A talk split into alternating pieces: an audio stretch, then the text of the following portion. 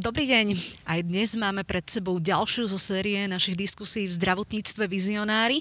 A dovolím si povedať, že máme pred sebou veľmi dôležitú, zároveň aj komplikovanú a zásadnú tému a to je prístup slovenských pacientov k modernej a k inovatívnej liečbe.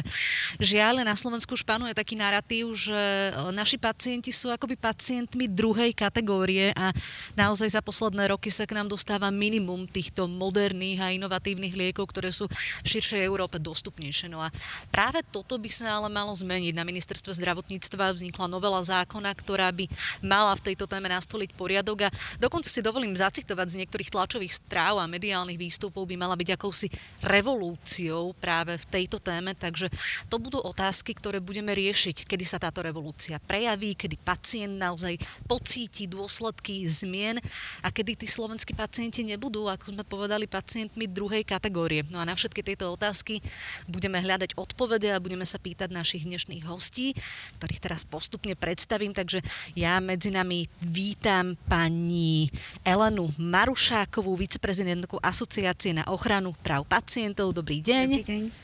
Zároveň vítam, dúfam, že to správne vyslovím, pani Miroslavu Fubeneš z OZ Lymfoma Slovensko Leukemia. Dobrý deň. Dobrý deň. Takisto vítam pani Ivetu Pálešovú z Asociácie inovatívneho farmapriemyslu. Dobrý deň. Dobrý deň. Je medzi nami aj analytik zdravotnícky Martin Smatana. Vítam vás. Ďakujem pekne, prajem. A na záver naše kolo hosti uzatvorí pán štátny tajomník ministerstva zdravotníctva, pán profesor Robert Babelia. Dobrý deň. Dobrý deň, ďakujem za pozvanie. Ďakujem vám veľmi pekne všetkým, že ste prišli, že sa zúčastníte tejto diskusie. Ja ešte pripomeniem, že ideme štandardne naživo a štandardne sa aj vy budete môcť do diskusie zapojiť prostredníctvom aplikácie Slido, kde budete môcť a môžete stále posielať svoje otázky k téme. No a ako sa tak pozerám, už teraz je ich tam vyše 20, čo znamená, že naozaj tá téma vzbudzuje záujem, čiže sľubujem, že sa priebežne budeme za vás pýtať a určite všetci hostia radi odpovedia na to, čo vás zaujíma. Ja by som ale teraz navrhla, aby sme sa trošku uviedli a dostali späť do témy, a teda konkrétne inovatívna a moderná liečba na Slovensku. Asi by bolo fajn na úvod si povedať, aká je dnes tá situácia, takže ja by som poprosila pani Marušakovú, keby nám, keby nám porozprávala teda za pacientov, akým problémom dnes čelia. Spomenuli sme si teda, že, že naozaj tá inovatívna moderná liečba je na Slovensku nedostupná, že tu máme v úvodzovkách tých pacientov žiaľ druhej kategórie. Čo to ale znamená v praxi? Ďakujem veľmi pekne a je to veľmi zaujímavá otázka, pretože viackrát ste spomenuli v tej otázke slovičko moderná. Moderná medicína, ktorá je tu nedostupná a preto je to veľmi zaujímavé, keďže moderné Slovensko sa prezentuje smerom navonok v rámci rôznych medzinárodných, uh, medzinárodných združení o sebe Slovensko hovorí a prezentuje sa ako moderná krajina preto je to veľmi paradoxné, že v modernej krajine nie sú dostupné moderné lieky. A ak sa pýtate, aká je momentálne situácia prakticky pre pacientov, ako zástupca pacientov, vám to viem povedať jedným slovom. Biedna. Naozaj veľmi biedná situácia. Pacienti sa v súčasnosti nevedia dostať štandardnými, zákonnými, transparentnými procesmi k liečbe, ktorá im nie len zlepšuje kvalitu života, ale v mnohých prípadoch zachraňuje život. Čiže pri týchto procesoch, ako doteraz bežali a z roka na rok sa viac a viac komplikovali, mnohí pacienti sa nedožili liečby, ktorú potrebovali. To, je, to sa veľmi zle počúva, nie to ešte v praxi vôbec prežíva. A pani Pálošová, kde je ten problém? Prečo je to na Slovensku takto?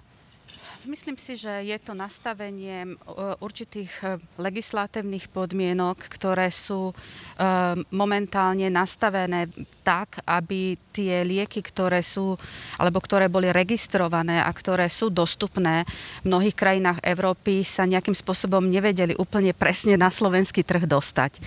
Za mm, priemysel sa robia každoročne prehľady určité a momentálne na Slovensku je dostupných, a nielen v onkologickej, teraz ja hovorím o všetkých terapeutických oblastiach, asi tak jedna tretina registrovaných liekov za posledných 10 rokov, čo je naozaj, e, naozaj málo a veľká skupina liekov, ktoré sú, alebo veľký objem výskumu a vývoja je práve pre um, lieky na ojedinelé ochorenia a tam je tá situácia ešte horšia.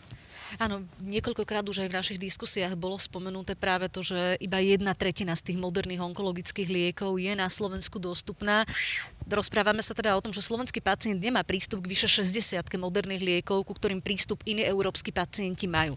Pani Fivneš, a ako sa to v praxi prejavuje, pretože je reč o onkologických liekoch, onkologické ochorenia sú veľmi vážne, o tom asi tu nemusíme vôbec ani len polemizovať.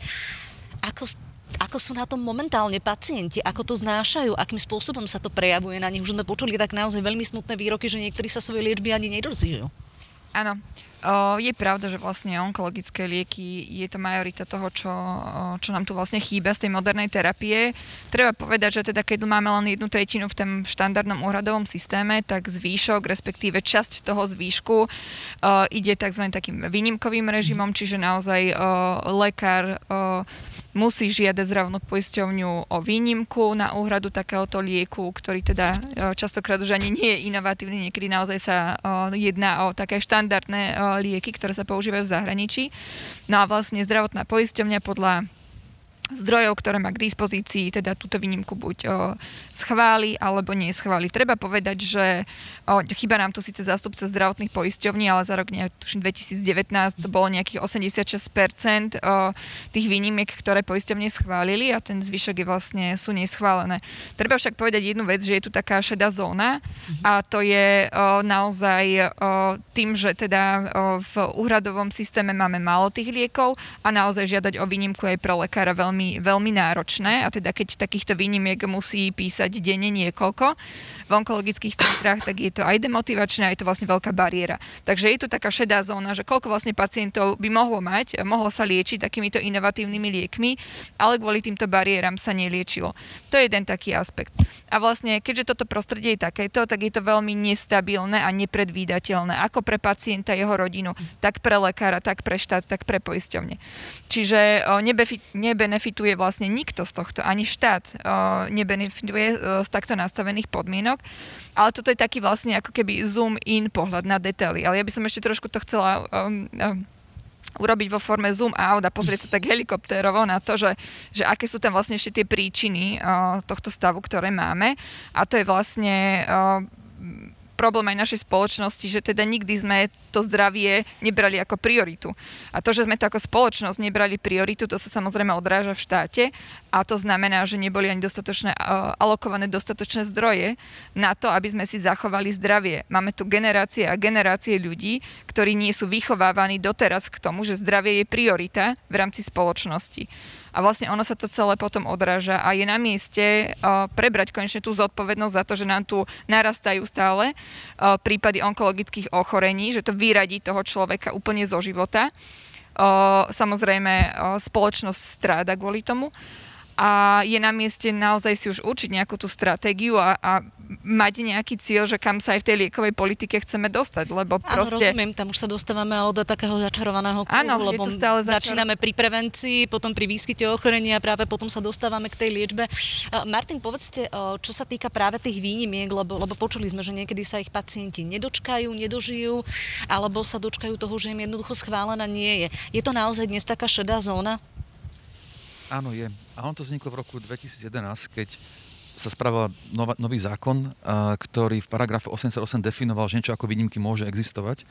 A keď sa pozrieme, ako sa odtedy vyvíjal počet výnimiek a celková suma na úhrady, tak prakticky až do roku 2016 to vždy rastlo dvojciferným percentom. V roku 16 sa to zastabilizovalo niekde okolo 40 miliónov eur ročne. Práve kvôli tomu, že sa spravila prvá revízia výdavkov. To je ten dokument Ministerstva financie zdravotníctva, kde sa stanovilo, že treba zastaviť rast a nejakým spôsobom ušetriť 10 miliónov eur. Potom prišla podobná revízia v roku 18 a 19, ktorá si stanovila, že chce ušetriť ešte 16 miliónov eur, čo vysvetľuje, prečo medzi rokmi 16 a 20 počet aj celková suma výnimiek viac menej stagnovala. Keď sa pozrieme na dáta za minulý rok, tak tam bol výrazný skok až o 30% e, podľa vlastne zdravotných poisťovní. Data ešte nie sú finálne, ale z toho, čo odprezentovali, vyzerá, že to skočilo až na 55 miliónov eur a viac, čo predstavuje približne 5% všetkých liekov všetky výdavkov poisťovní na lieky. To znamená, že to už nie, nie, nie sú výnimky, ako by mali byť definované nejakým že percent alebo pol percenta. To už je vlastne paralelný systém kategorizácie. A keď sa pozrieme na štruktúru tých liekov, tak tam sú lieky, ktoré v skutku by mali byť v normálne modernej krajine štandardom liečby a nemuseli by sa pacienti toho doprosovať cez tie výnimky a, a, a ten systém, ako to teraz funguje. Áno, to už je možno aj to, čo ste e, vy, pani Feveneš, povedali, že, že v zásade, kým sa náš pacient dostane k tomu lieku, ktorý je v úvodzovkách moderný a inovatívny, tak je už v Európe v podstate štandardnou ano. liečbou. Zjavné je, že teda problém tu máme. Pán Babeľa, čo s tým problémom ideme robiť? Dostávate sa teda k slovu. Naozaj ja iba uvediem, že, že už niekoľko mesiacov počúvame o tom, že na ministerstve zdravotníctva vzniká novela zákona 363, ktorá by vraj teda v tomto mala naozaj upratať. A opäť sa vrátim k tomu výrazu, ktorý som použila na začiatku. Vraj to má byť nejaká revolúcia tak povedzte teda, akú revolúciu chystáte? Áno, áno, tak myslím si, že revolúcia to v istom zmysle je, aj vďaka týmto ľuďom a asociáciám, ktoré tu uh, reprezentujú a ktoré tu sú. Čiže myslím si, že sa nám dá, podarilo dať dokopy novelu, s ktorou asi nie je nikto na 100% spokojný, ale na ktorej skutočne pracovali najlepší z najlepších na Slovensku. A všetci sme mali jeden základný cieľ a to je priniesť pre pacienta čo najviac inovácií, ktoré pacient potrebuje za podmienok, ktoré si štát môže dovoliť. Hej, čiže to je samozrejme ten hlavná, hlavný leitmotiv a hlavná vízia. K tomu, čo bolo povedané, ja už nemám čo dodať, lebo o týchto problémoch, či už pred môjim pôsobením na ministerstve, alebo teraz sme sa dlho a roky sa o tom bavíme. Treba ale k tomu dodať ešte zo pár vecí. Prvá je, že ehm, e, štát sa dostal do pozície, takej, že zo štátu odchádzajú firmy a my strácame vyjednávaciu pozíciu, čo sa týka vyjednania ceny liekov napríklad. A odchádzajú nielen nadnárodné originálne firmy, ale aj generické firmy, lebo v podstate sa im to neoplatí fungovať. My pomaly abdikujeme na regulačnú funkciu ministerstva zdravotníctva, lebo tak ako pán Smatana veľmi dobre povedal, vzniká nám tu úplne neregulovaná sekundárna kategorizácia, o ktorej nič nevieme, neviem, aké má pravidla, jednoducho. A my s tým nič nerobíme. Na ministerstve donedávna bol jeden človek, ktorý hodnotil farmakoekonomické podania liekov v porovnaní s Českou republikou, kde ich je 70.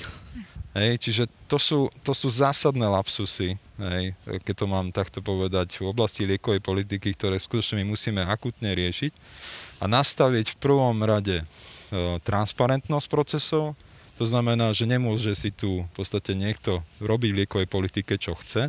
Hej, a druhá druhá vec je predvídateľnosť procesov. To znamená, že keď chce liek vstúpiť, tak musí mať jasné pravidlá, že ako sa to bude diať a aké možnosti má napríklad komunikovať s regulátorom, hej, uh, vidieť, ako tie procesy idú a tak ďalej. Čiže niečo, čo už je úplne bežné krajinách, kde tá lieková politika je na trošku inej úrovni.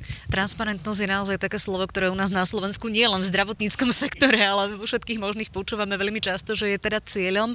A zároveň teda má byť cieľom to, že tie lieky, ktoré dnes teda musia ísť týmto výnimkovým spôsobom a stoja 55 miliónov eur, ako Martin Smatana povedal na tej výnimky, sa stanú súčasťou bežnej liečby. Toto je ten cieľ? Majú toto určite. pacienti čakať? Toto máme spoločne zadefinované nie len s partnermi, s externými, ale aj s ministerstvom financí, ktorý, a všetci rovnako vnímame, že je to stav, ktorý je absolút, absolútne neudržateľný a absurdný. Hej? Čiže prioritná uh, požiadavka aj naša a snaha je skutočne stiahovať tie lieky z, z výnkového režimu a dostávať ich do kategorizácie. Na to sme pripravili v novele niekoľko, uh, niekoľko nástrojov, ako to urobiť efektívne. A samozrejme tento stav, čo sa týka výnimiek, stabilizovať a minimalizovať postupne, lebo výnimka opäť má byť vo výnimočnom prípade pre výnimočného pacienta. Hej. Čiže to má byť výnimka a tam to chceme naspäť vrátiť. To, čo povedal pán Smatana, že to sa pohybuje ku 100 miliónov eur, tak to ani ku 100 do 95 si hovoril? 55. 55, 55 aha, Ale tak som zle rozumel, už som až tak ma zamrazilo. Si to zdvojnásobili, vy už ste boli v ďalšom roku. až tak ma zamrazilo trošku, takže uh, aj tak, je to, je to veľmi veľa a keď sme si uh, hodnotili celý ten stav, to skutočne medziročne to posledné roky rástlo okolo tých 7%. Aj.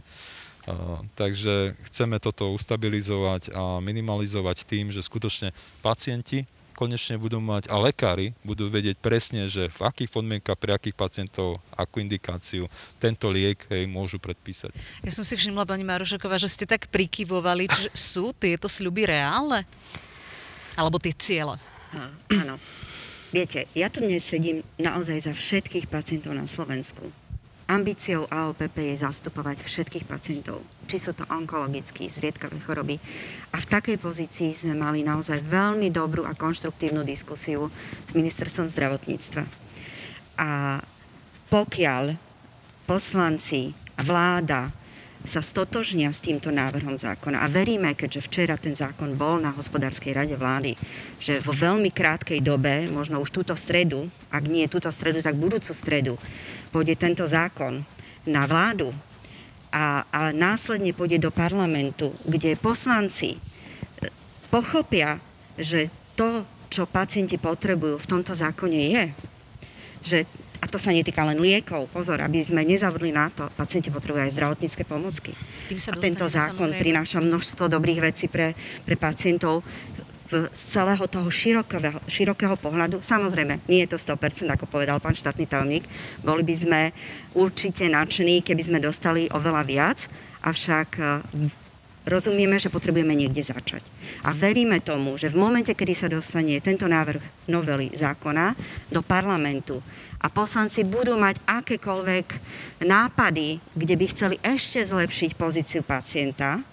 A zámerne to zdôrazňujem, pretože toto je unikátna príležitosť, kedy sa ministerstvo zdravotníctva odklonilo od pozície e, sekundárneho orgánu ministerstva financií, pretože dlhé roky ministerstvo zdravotníctva bolo, e, malo hlavnú prioritu šetriť v zdravotníctve Konečne sme sa dostali k priorite a to je zdravie obyvateľstva. Toto je pre nás ako bálzam na dušu, že pacient bol akceptovaný, prijatý a možno teraz poviem jednu pre mnohých banálnu vec, ale je to dôležité zopakovať. Ak by nebol pacient, nepotrebujeme lekárov, nepotrebujeme lieky, nepotrebujeme zdravotnícke pomocky a nepotrebujeme ani ministerstvo zdravotníctva.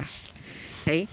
Čiže konečne to smerovanie je také, čiže ak by aj poslanci mali nejakú potrebu ešte niečo viac pre pacienta dať, sme pripravení kedykoľvek, všetky pacientské organizácie, pretože my navzájom komunikujeme. Sme pripravení prísť do parlamentu, sme pripravení prísť do zdravotníckého výboru, sme pripravení ísť na ministerstvo financí alebo na vládu a sme pripravení hovoriť o tom, že to, to nie je, že v poslednej chvíli. My sme už 5 minút po 12. Toto je naozaj situácia, ktorá je tragická, pretože mladí ľudia nám odchádzajú z republiky. Keďže vidia, že na Slovensku sa nedokážu dostať zdravotnej starostlivosti. Keďže vidia, že ich rodičia, ich bratranci, sesternice, ich, ich starí rodičia zomierajú úplne zbytočne Ano, a treba povedať, že počas pandémie sa to ešte zhoršilo. A ešte sa to zvýraznilo. Fakt. Ukázalo nám v tej plnej náhote, kde vlastne my teraz sme. A preto hovorím, že verím tomu, že táto novela prinesie veľmi veľa dobrého. A druhým dýchom, po druhé teda hovorím, že je veľmi dôležité, aby akékoľvek zmeny, ktoré ktokoľvek bude chcieť dať tohto, do tohto zákona, boli diskutované tak s pacientmi a, a, a takisto aj s ministerstvom zdravotníctva, aby nedošlo k nejakým zmenám, ktoré v konečnom dôsledku budú znamenať ďalší krok dozadu, aby sa nám nestalo, že o 10 rokov tu už nebude nikto, kto by platil zdravotné odvody. Áno, pravda je, že my aj keď sme sa pred diskusiou našou oficiálnou na túto tému rozprávali, tak mnohí ste mi práve spomenuli, že jedna vec je to, čo je napísané na papieri a druhá vec je to, čo potom na tom papieri bude napísané, keď to teraz schváli vláda, parlament a ako teda ten zákon bude vyzerať. Pani Pálešová, aké sú teda očakávania? Tak um, myslím si, že v tom zákone sú definované tri také základné oblasti, ktoré všetky tak ako sú nadefinované, by mali e, byť v prospech pacienta, ale zároveň by sa mali pozerať aj na ostatných partnerov, ktorí vstupujú do toho procesu zaraďovania liekov ktorými sú teda držiteľia registrácií, výrobcovia, samozrejme zdravotné poisťovne.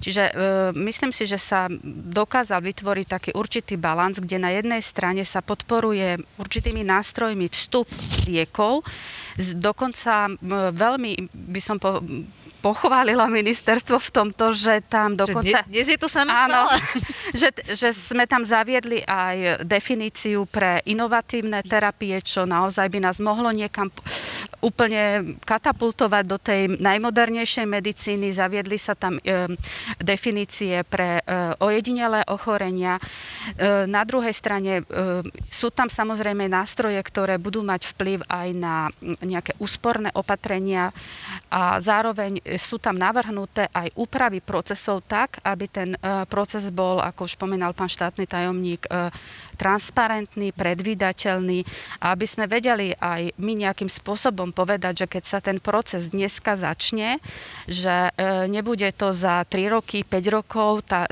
budeme vedieť povedať aj tomu pacientovi, budeme povedať, vedieť povedať výrobcovi a budeme vedieť povedať aj e, na ministerstvo financií, že kedy ten liek príde, e, za akú cenu príde a kedy tu teda pre toho pacienta bude k dispozícii. Momentálne tá priemerná doba od podania žiadosti až do toho schválenia pri tej skupine pacientov, ktoré sa tam teda dostanú do toho kategorizačného zoznamu, je e, viac ako 500 dní. E, podľa európskeho nariadenia má byť tá doba od podania žiadosti do doby, kedy ten liek má byť dispozícii na trhu, 180 dní. Z rôznych dôvodov nie je možné vždycky túto dobu dodržať, ale prvýkrát do toho zákona sa skutočne zavádzajú presne uvedené tie jednotlivé doby, na kedy je možné celé to konanie prerušiť a pokračovať a tým pádom jednoznačnejšie predikovať, že fajn, nebude to 180, bude to 270, teda nie 6 mesiacov, ale 9 mesiacov, ale nebude to už nejaká doba, že 500 600 dní, proste kde hovoríme vlastne už skoro o dvoch rokoch. Rozumiem, čiže očakávate predvydateľnosť. Očakávame predvydateľnosť a možnosť vôbec e, vstupu. Rozumiem. Pán Babel, ako dopadla tá hospodárska rada? To je teda taká, taká aktualitka zo včera, ako, ano, povedali, ako sme to počuli. Čiže aké sú výsledky? A bolo to veľmi dobré. veľmi dobré. Vy ste taký stručný, optimisticky ano. naladený. Nie, nie, akože t- takto musím povedať, že to nie je o mne, ale to je o týme ľudí, ktorí sú okolo mňa.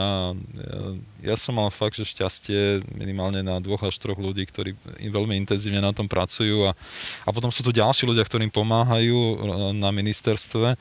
Takže vďaka ním a vďaka veľmi dobrej príprave v princípe hospodárska rada vlády prebehla veľmi efektívne. E, my sme boli teda adekvátne pripravení e, a e, z tých požiadaviek, ktoré boli znesené jednou konkrétnou asociáciou, tak myslím, že v deviatich sme im vyhoveli a asi v troch alebo štyroch nie. Hej, a vysvetlili sme si, že prečo. Čiže my sme tam sedeli asi nejakých 20 minút a v podstate vec sme si vybavili.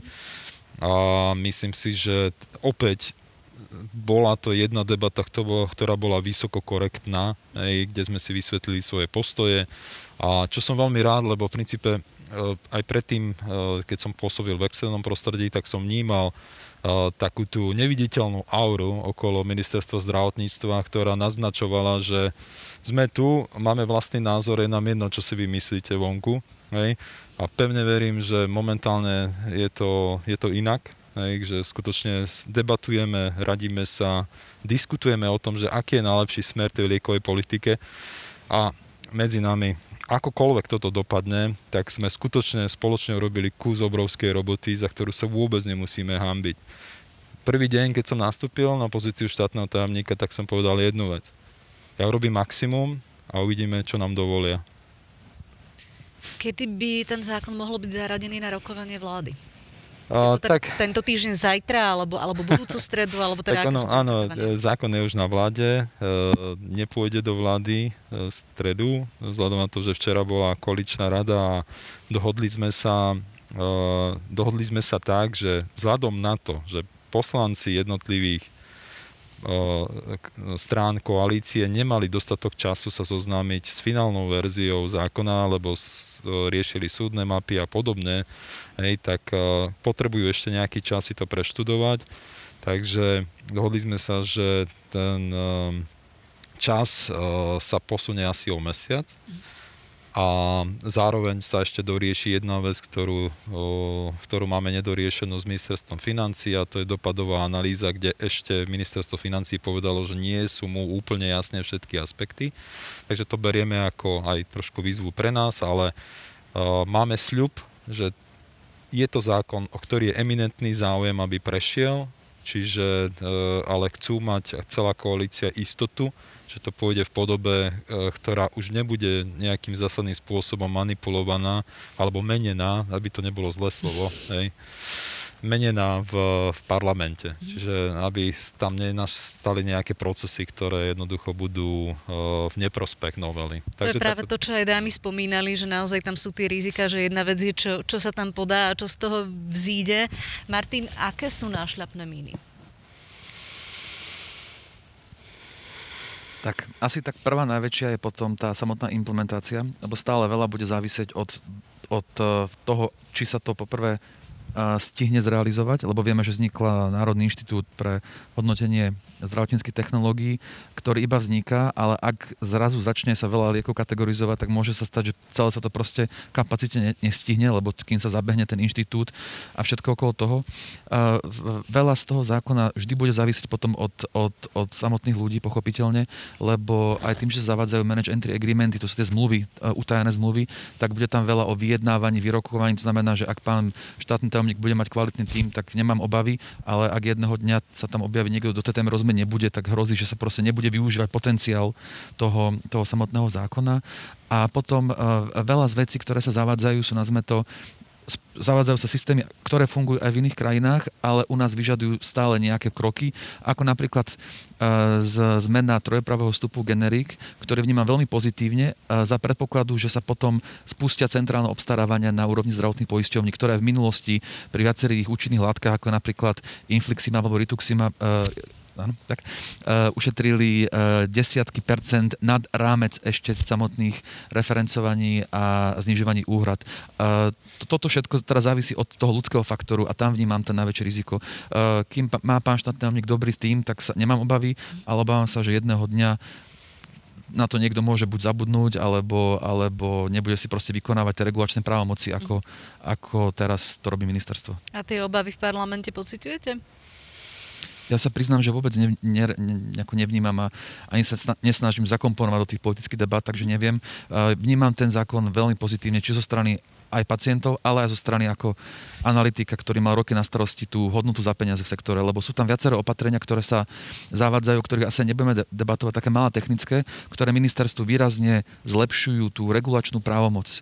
Veci, ktoré sme chceli ešte v roku 16 a potom 18-19 v rámci revízií vykonať sme nemohli, lebo sme nemali ten, nazveme to tú legislatívnu oporu a teraz sa to malými opravami zavádza, to znamená, že bude väčšia šanca pre ministerstvo vedieť efektívne regulovať, čo priniesie nejaké úspory a tie úspory sa potom dajú použiť na tie nové inovatívne lieky. Ak, ak môžem k tomu, k tomu parlamentu, tak e, treba by bolo e, povedané aj druhé, že my skutočne proaktívne komunikujeme a komunikujeme so všetkými koaličnými stranami. Čiže zákon prezentujeme, jeho výhody, to, čo sa má meniť a prečo sa to má urobiť. Čiže nezostávame v tom stave, že viete čo, však si to prečítajte a potom nám dajte vedieť.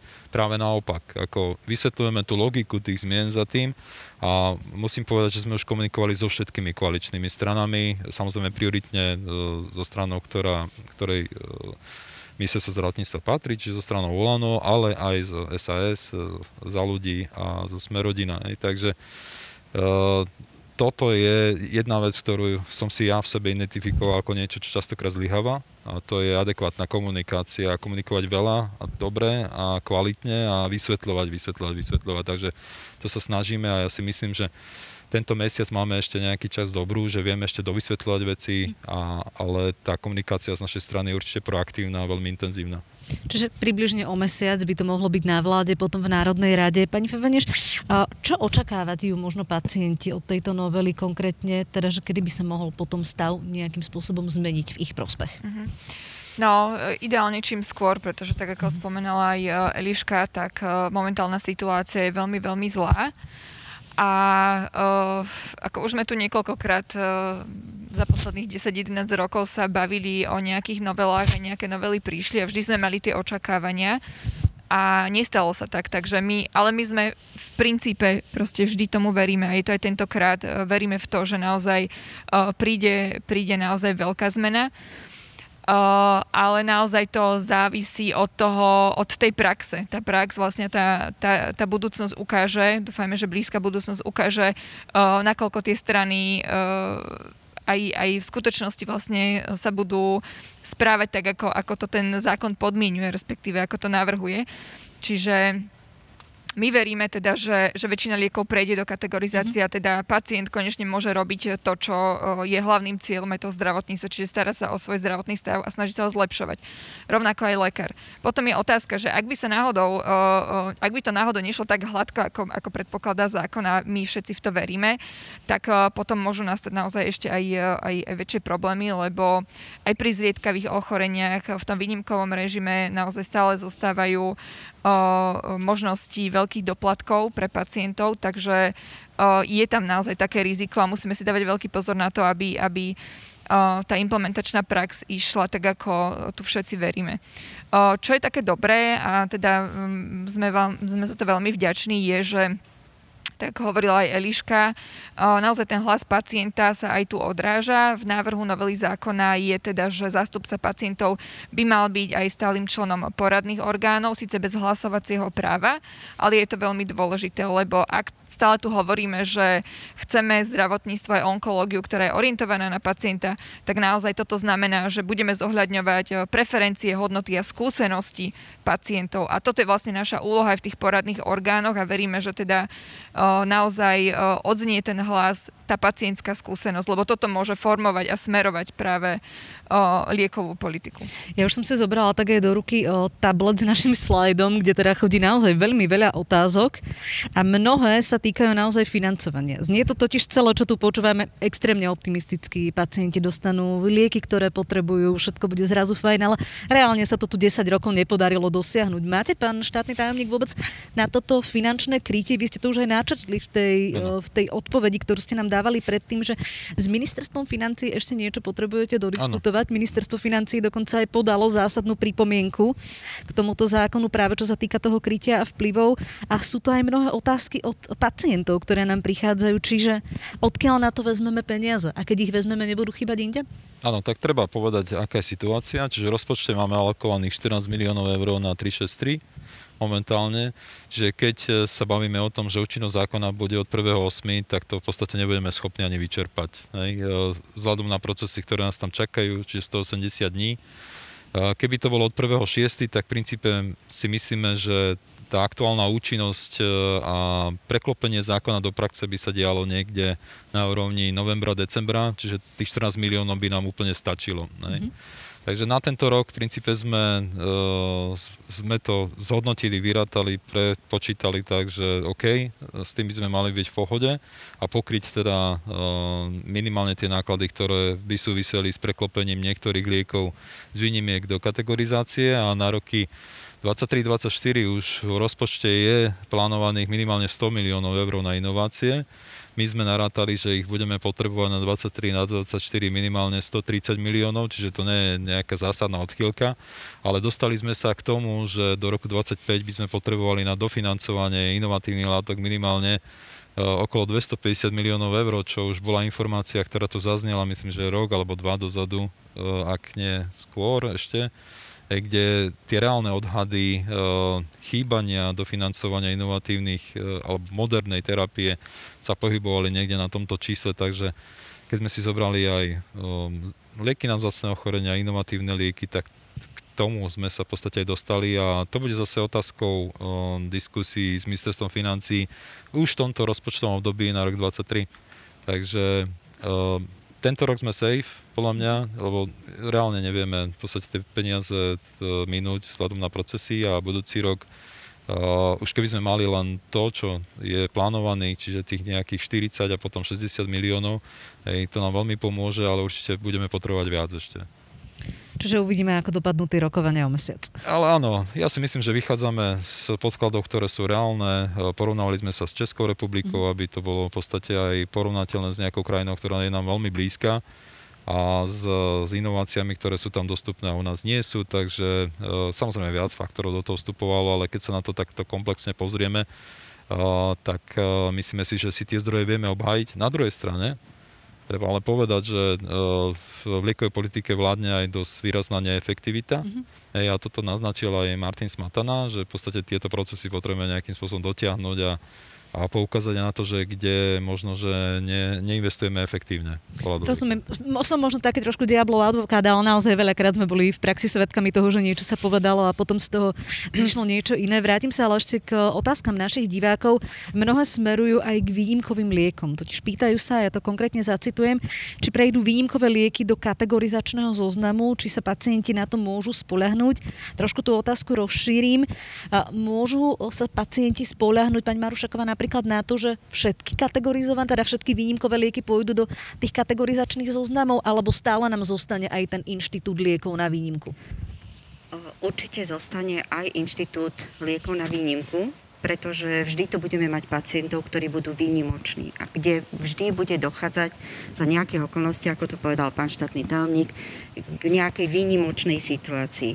Avšak veríme, že väčšina liekov bude postupne prechádzať, tých, ktorí dnes sú tým najväčším tlakom na výnimky, budú prechádzať do zoznamu kategorizovaných liekov.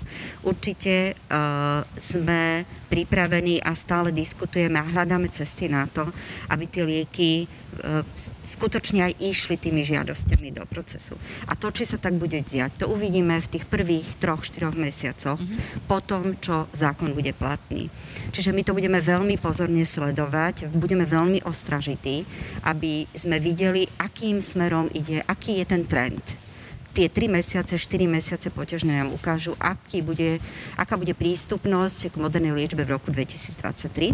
A k výnimkám, ešte aby teda vedeli pacienti, tento návrh zákona, ak by prešiel v tejto podobe, zavádza maximálnu výšku úhrady pre lieky, ktoré sú nekategorizované do výšky 70% s tým, že je tam ponechaný už existujúci inštitút vo výnimočných prípadoch až do výšky 100% a zároveň zdravotné poisťovne budú povinné, alebo mali by dostať takú povinnosť zverejňovať kritéria, akým spôsobom budú postupovať pri e, vytváraní, pri schváľovaní týchto výnimiek.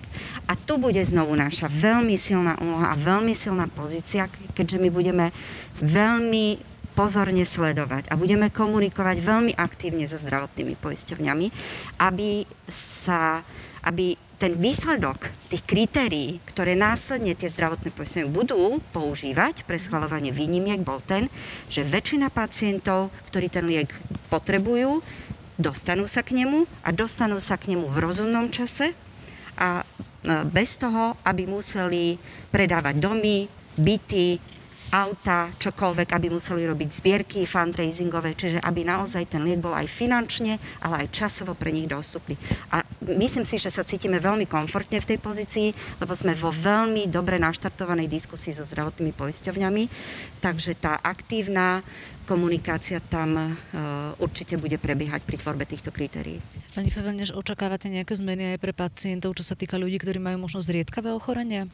Áno, o, tak o, v princípe jedna zmena, ktorá je teda navrhovaná, je, že aj o, zriedkavé ochorenia budú musieť dokladať farmakoekonomiku, čiže o, sa pozeráme na čísla. O, hoci pri zriedkavých ochoreniach tým, že ide o veľmi malé množstvo pacientov, tak aj tie štúdie vlastne sú realizované na malom množstve pacientov a veľmi ťažko sa z toho farmakoekonomika počíta.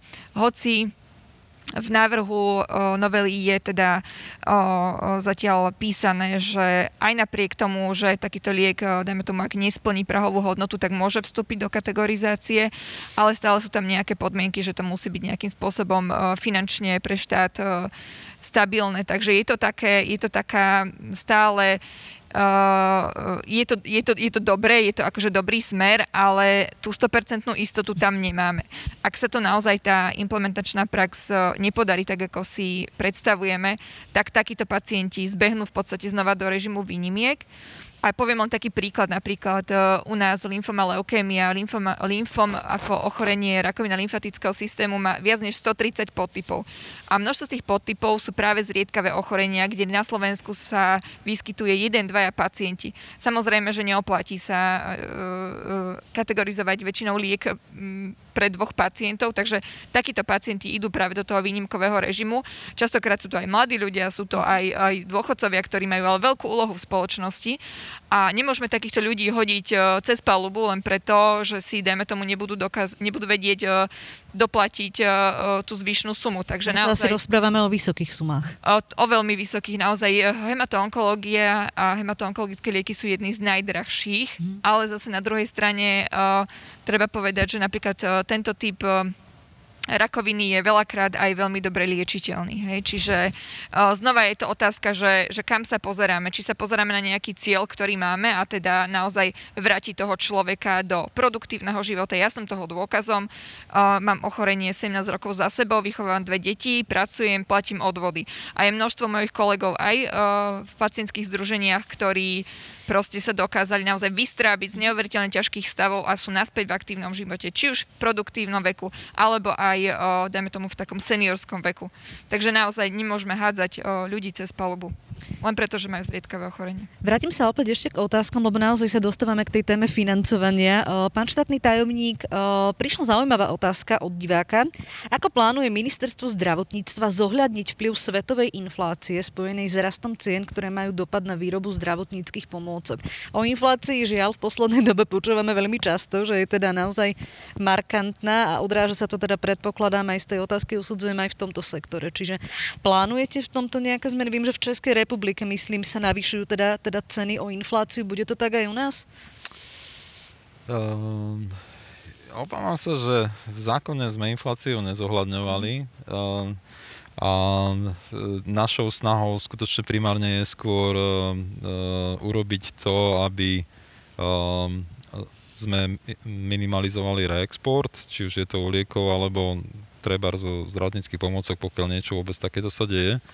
Hej, e, čiže vytvárame tam aj e, špeciálne podmienky na to, aby sme skutočne e, či už staršie lieky a, a kvalitnejšie lieky teda udržali na Slovensku. A toto je samozrejme priorita, ale čo je asi dôležité povedať je, že zákon vytvára podmienky na to, aby sme promptnejšie reagovali na problémy súvisiace s nákladmi mm-hmm. na výrobu trebárs aj e, zdravotníckých pomôcok alebo súvisiace s výrobou zdravotníckých pomôcok, lebo už teraz máme informácie, že sú treba zdravotnícke pomôcky alebo špeciálny zdravotnícky materiál, ktorý napríklad potrebuje e, špeciálne litiové batérie, ktoré za posledné obdobie skutočne uh, veľmi zdraželi. A to sa premieta aj do ceny týchto zdravotníckých pomôcok a toto momentálne nevieme úplne že zohľadniť v súčasnom zákone a preto sme eh, hľadali prostriedok, ako eh,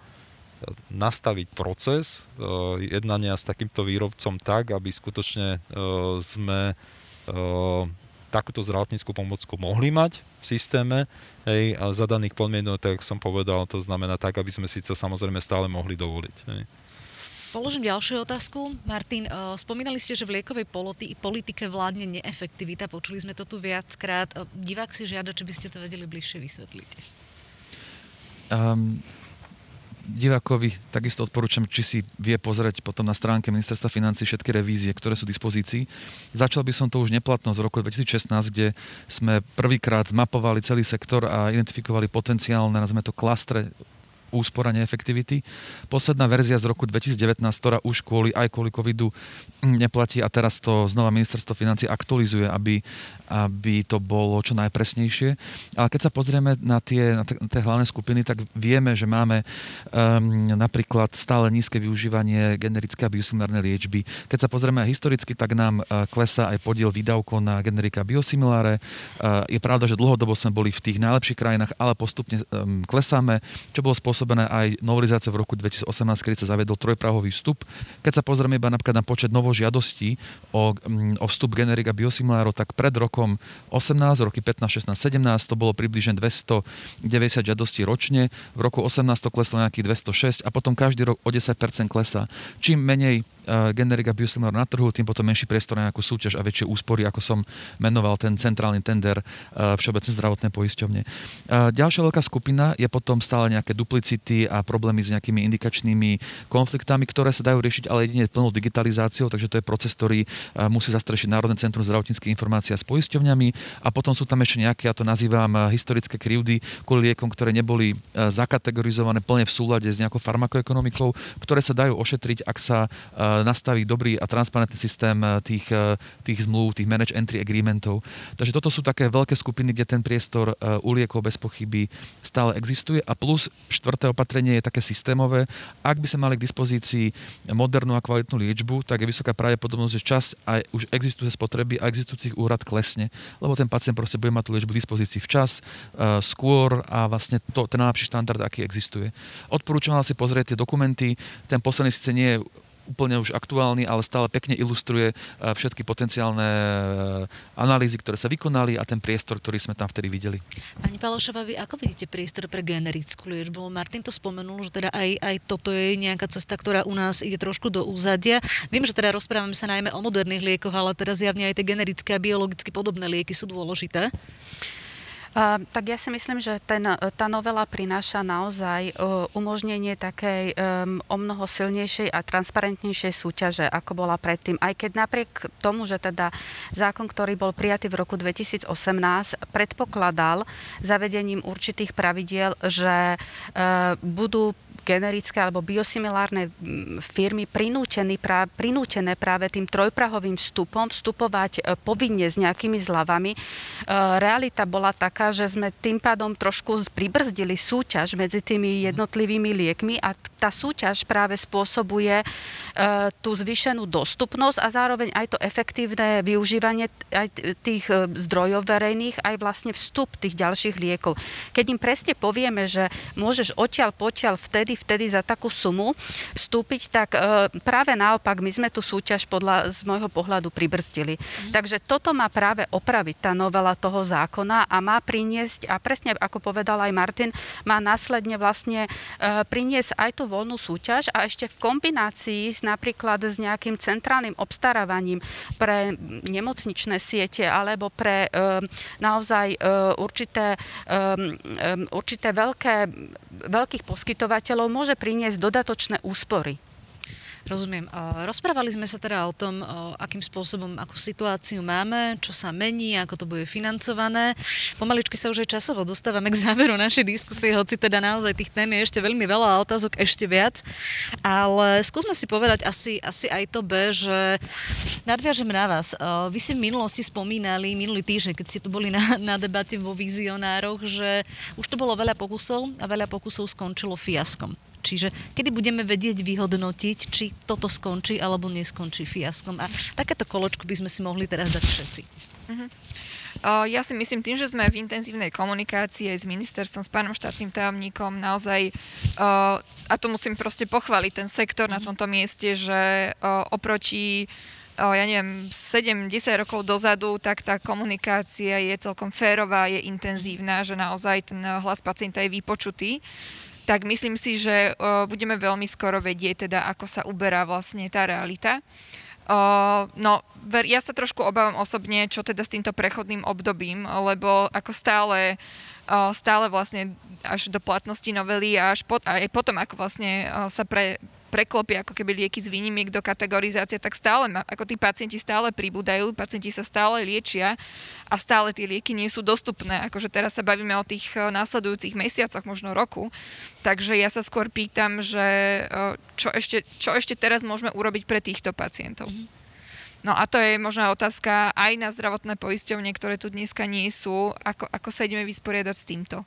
Ale verím teda, že možno pol roka, do konca roka by sme mohli vedieť, uh, akým smerom naozaj. Či sa to teda nie, že akým nejakým smerom sa to uberať bude, otázka je, že či tým správnym. Pani Palošová, vaše očakávanie? Tak ja si myslím, že je dobré, že sa začala riešiť táto otázka. Vieme, že tu máme dosť závažnú inovačnú medzeru a zároveň si musíme uvedomiť, že e, nám nielenže chýbajú z toho predchádzajúceho obdobia lieky, ale nám e, v najbližších 5 rokoch pribudne ďalších približne 300 nových molekúl alebo 300 nových liekov, s ktorými sa ten systém teda tiež bude musieť vysporiadať.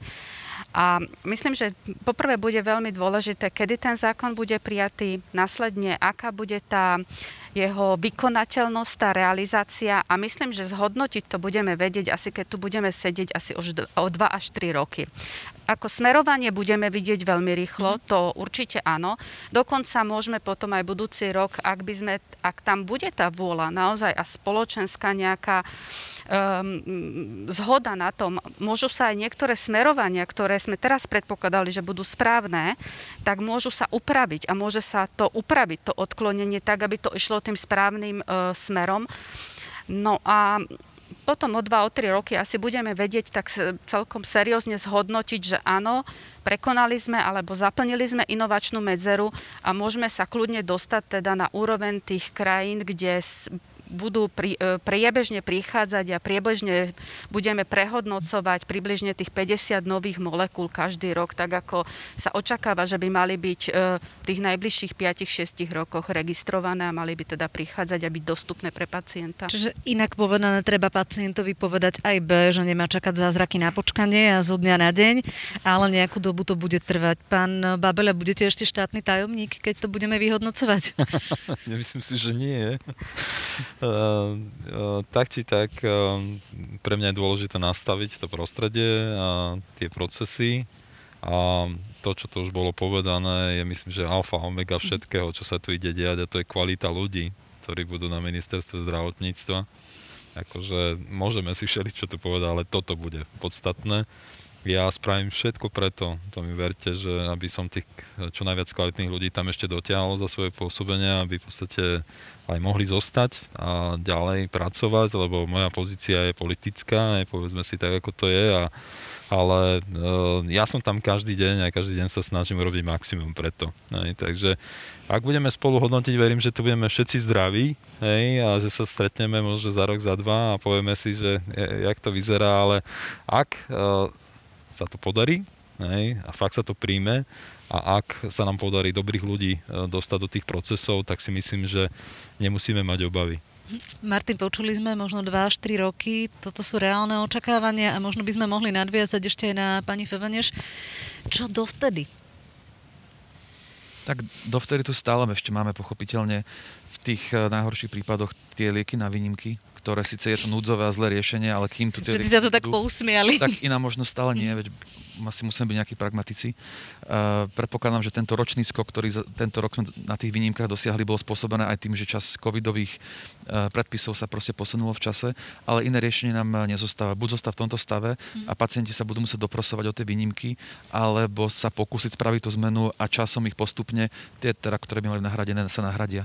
Takže ja to takto vnímam, ja plne podporujem v tomto aj ministerstvo. Ako som povedal, mňa teší, že tam je v tém, keď si pozrite tú, tú, ten zákon, tak je tam veľa malých technických zmien, ktoré ale výrazne uľahčujú ministerstvo vykonávať tú regulačnú činnosť, tak to z tej pohľadu hodnoty za peniaze veľmi, vním, akože veľmi pozitívne vnímam. A až časom uvidíme, či cez tie navýšené práve hodnoty tie, tie lieky prejdú, lebo ešte jednu takú technickú tému sme neotvorili, veľmi skrátke.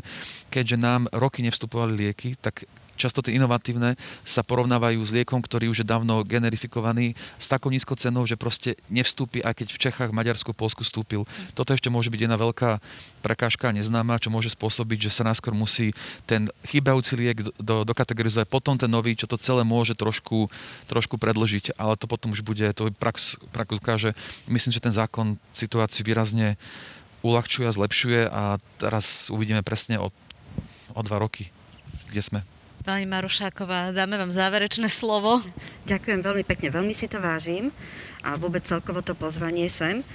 Prvý ten mílnik bude schválenie po treťom čítaní v parlamente. To je prvý veľmi dôležitý krok, ktorý budeme, kde, ako som už niekoľkokrát povedala, my ako pacienti sme pripravení kedykoľvek a budeme aktívne komunikovať. Ďakujem za, za aj tú informáciu, že ministerstvo aktívne a hneď som si povedala, aj my pacienti ideme aktívne, ideme osvojiť politické strany, chceme im prezentovať a chceme, aby vedeli, ktorým smerom potrebujeme, aby išlo Slovensko.